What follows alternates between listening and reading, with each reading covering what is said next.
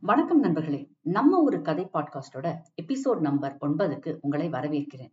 எல்லோருக்கும் என்னோட இனிய பொங்கல் திருநாள் நல்வாழ்த்துக்களை தெரிவிச்சுக்கிறேன். போன எபிசோட்ல பழியஞ்சித்தன் விஷம் தயார் செய்கிற வேலையில இறங்கிட்டான் அப்படின்னு பார்த்தோம். இப்போ அதற்கான காரணத்தை விழாவரியா பார்ப்போம். சித்தர்கள் பொதுவா நிறைய மூலிகைகள் செய்வாங்க. அது நோயை குணப்படுத்துவதாக இருக்கலாம் விஷ மூலிகையாவும் இருக்கலாம். எல்லா மூலிகையை பத்தின விவரமும் தெரிஞ்சவங்க நம்ம ஜமீன் சித்தர்கிட்ட பேசிட்டு இருக்கும்போது கூடு விட்டு கூடு பாயிறது மூலிகை எல்லாம் செய்வது இந்த மாதிரி எல்லாம் நான் கத்துக்க முடியாதா அப்படின்னு கேட்டார். அதற்கு சித்தன் அதுக்கெல்லாம் கடுமையா தவம் செய்யணும் சாமி மனசு வலிக்க தவம் செய்யணும் அப்படின்னு சொன்னான். அப்போ ஜமீன் என் கைவசம் என்னதான் கிடைக்கும் அப்படின்னு கேட்டார். அதுக்கு சித்தன் ஒரு சுரக்காயை எடுத்து கொதிக்கிற தண்ணியில போட்டான். கொஞ்ச நேரம் கழிச்சு அந்த சுரக்காயை வெளியே எடுத்து ஆவி பறந்த சுரக்காய ஜமீன் முன்னால வச்சு இத நேர்வசமா அறுத்து பிளந்து பாருங்க சாமின்னு சொன்னான். ஜமீன்தாரோ அப்படியே செய்ய அதுக்குள்ள இருந்த ஒரு பச்சைக்கிளி பறந்து வெளியே வந்துச்சு. ஜமீன்தாருக்கு ஆச்சரியம். சித்தன் இந்த பச்சைக்கிளி நீங்க காட்டுக்குள்ள போகும்போது வேட்டைக்கு முன்னோடியா இருக்கும். அது உசர பறந்து போய் எங்க யானை இருக்கு எங்க புலி இருக்கு எங்க கரடி மான் மயில் இருக்குன்னு பார்த்துட்டு வந்து சைகை சொல்லும். எல்லாம் மூலிகையோட மகிமை. இதை வச்சுக்கோங்கன்னு சொன்னான். ஜமீன் அந்த கிளியை எடுத்து ஒரு முத்தம் வச்சாரு. அதுக்கு பிறகு சித்தன் மறுதோன்றின்னு ஒரு பூவை எடுத்து ஜமீன்தார் கிட்டையும் ரெண்டு துணையாட்கள் கிட்டையும் கொடுத்தான். அது தூக்கத்தையும் மயக்கத்தையும் உண்டாக்குற ஒரு பூ. அவங்க எல்லாரும் தூக்கத்துல இருக்கிறப்போ ரெண்டு அடுப்பு மூட்டுனா சித்தன். ஒரு அடுப்புல ஜமீனுக்கு வாரிசு உண்டாக ஒரு லேகியமும் இன்னொரு அடுப்புல ஆலகால விஷமும் செய்ய ஆரம்பிச்சான். ரெண்டுமே தயாராச்சு. இந்த விஷத்த ஜமீன் கிட்ட இருந்த ஒரு அம்பை எடுத்து அதுல தடவி வில்லையும் பூட்டி வச்சான். ஜமீனும் அவரோட ஆளுங்களும் நல்லா தூங்கிட்டாங்க. மறுநாள் காலையில சூரியன் உதயமாச்சு. தூங்கிட்டு இருந்த மீனாட்சி எழுந்து பார்த்தா சித்தன் கையில வில்லு அம்போட ஒத்த கால்ல தவன் இருந்துட்டு இருந்தத பார்த்தா. பிறகு சித்தன் மீனாட்சி கிட்ட வந்து ஒரு கருப்பு துணியை எடுத்து அவ கண்ணுல கட்டிட்டு இன்னைக்கு இங்க நடக்கிற எதையும் நீ பார்க்க கூடாது அப்படின்னு சொன்னார். பிறகு அந்த வில்லையும் அம்பையும் ஜமீன் கிட்ட போய் வச்சான். கொஞ்ச நேரத்துல ஜமீன் கண் முழிச்சு பார்த்தார். மீனாட்சி கண் கட்டி இருக்கத பார்த்துட்டு என்னன்னு கேட்டார். சித்தன் எல்லாம் ஒரு காரணம்னு சொன்னான். அப்புறம் சித்தன் ஜமீன் கிட்ட உங்க கிட்ட இருந்து மூணு விஷயம் ஆகணும் அப்படின்னு கேட்டான். ஜமீன் என்னன்னு சொல்லுன்னு சொன்னாரு. முதல் விஷயம் மீனாட்சி ஒரு ஜமீனுக்கு பிறந்தவதான். அதனால அவளோட வயிற்றுல வளர்ற சிசுவையும் மீனாட்சியையும் நீங்க தான் நல்லபடியா பாத்துக்கணும். இரண்டாவதா எங்க பழியர்கள் கூட்டத்தை பல்லக்கு தூக்கிகளா இருக்கிறது மட்டும் இல்லாம அவங்க கண்டுபிடிச்ச வேலப்பர் கோயிலுக்கு பூசாரிகளாவும் நியமிக்கணும். மூணாவதா என்ன உங்க ஜமீன் அதிகாரத்துல பிரதானியா நியமிச்சு ஜனங்களுக்கு என் முகத்தை அறிமுகப்படுத்தணும். உங்களுக்கு நான் பக்கபலமா இருந்து எல்லாம் செய்வேன் அப்படின்னு சொன்னான். உடனே ஜமீன் ஒருவேளை இதெல்லாம் நான் செய்யலைன்னா? அப்படின்னு கேட்டார். அதற்கு பழியன் இதுவரையிலும் நான் உங்களுக்கு செஞ்சு கொடுத்த சித்து வேலைகள் எல்லாம் கட்ட வைத்து விடுவேன் அப்படின்னு சொன்னான்.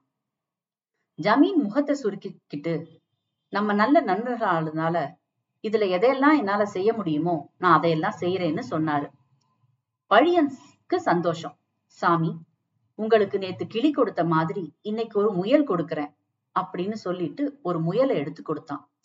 அந்த முயல் நழுவி பாறையில கிணறு மாதிரி தண்ணி தேங்கி இருந்த இடத்துல போய் குதிச்சுச்சு. பழியன் ஏதோ அவசுகுணமா அதை உணர்ந்தான். அந்த முயலை அந்த பள்ளத்துல இருந்து தூக்குறதுக்காக போனான். பள்ளத்துல இருந்து அதை தூக்கிட்டு பார்க்கும்போது கீழே தண்ணியில பார்த்தா ஜமீன்தார் வில்லம்போட நிக்கிறது பிம்பமா தெரிஞ்சது. ஜமீன் சித்தனோட உச்சந்தலையில அம்பு எய்தார். அந்த விஷம் அம்பு அவனோட நடுமண்டையில போய் ஆழமா குழந்துச்சு. எரிமலை குழம்பு மாதிரி ரத்தம் விசிறி அடிச்சது. ஒரு கையால அம்ப புடிச்சுக்கிட்டு சித்தன் விதி வலியது. உங்க கையால என் தலை போற சமயம் இன்னைக்குதான் எனக்கு ஏற்கனவே தெரியும். அத மாத்தி காட்டலாம்னு பார்த்தேன். அதுல நான் தோத்து போயிட்டேன். இந்த விஷம் நான் தயாரிச்சதுனால எனக்கு வலிக்காது. ஆனாலும் ரத்தத்துல கலந்து நான் பஸ்பம் ஆகிடுவேன் மனுஷர்களுக்கு நட்பு மாதிரி ஒரு ஆபரணம் வேற இல்ல. நண்பனுக்கு தீங்கு நினைக்க கூடாது. ஆராய்ச்சி செஞ்சு பழகின நண்பனை அப்புறம் சந்தேகப்படக்கூடாது. நீங்க நம்ம நட்புக்கு இப்படி தீங்கு விளைச்சிட்டீங்களே. இந்த பாதகத்துக்கு நான் தான் காரணம். ஆனா மீனாட்சி முகத்துல நீங்க எப்படி முழிக்க போறீங்க? அவ வயித்துல வளர சிசுவுக்கு என்ன பதில் வச்சிருக்கீங்க?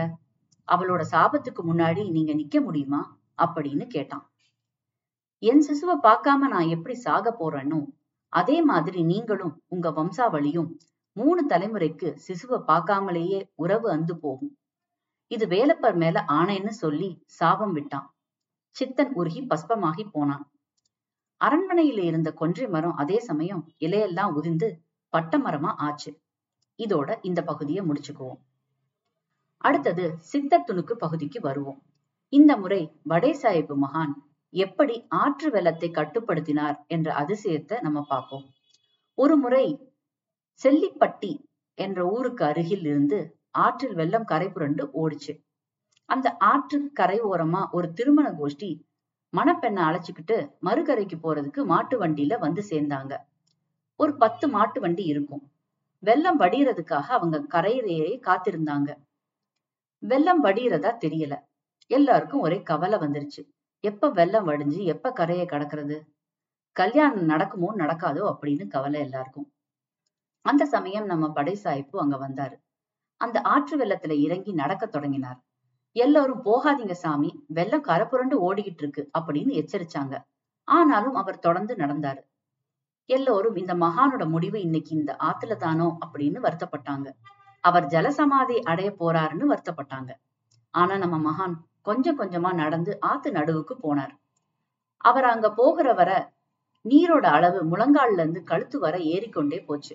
அதுக்கு பிறகு கொஞ்சம் கொஞ்சமா நீரின் அளவு இறங்கி முழங்காலுக்கு கீழே போயிடுச்சு. இத பார்த்த அந்த மக்கள் ஆச்சரியப்பட்டாங்க சந்தோஷமும் பட்டாங்க.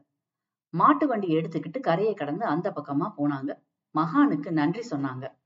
மகான் திரும்பி கரையில ஏறினாரு. மறுபடியும் வெள்ளம் கரை புரண்டு ஓட ஆரம்பிச்சிருச்சு. மகானுக்கு ஆற்று நீரும் கட்டுப்பட்டு கன நேரம் வழிவிட்டது. அத அறிஞ்ச மக்கள் அவரோட சித்து விளையாட நேரில் கண்டு வியந்து போனாங்க. இத்தோட இந்த எபிசோட நான் முடிச்சுக்கிறேன். உங்க ஃபீட்பேக் அனுப்ப வேண்டிய mail ID Maithilika zero four one zero at Gmail dot com உங்க ஃபீட்பேக்கை யூடியூப் கமெண்ட்ஸாவும் ஆட் பண்ணலாம். அடுத்த எபிசோட்ல உங்களை சந்திக்கும் வரை நன்றி வணக்கம்.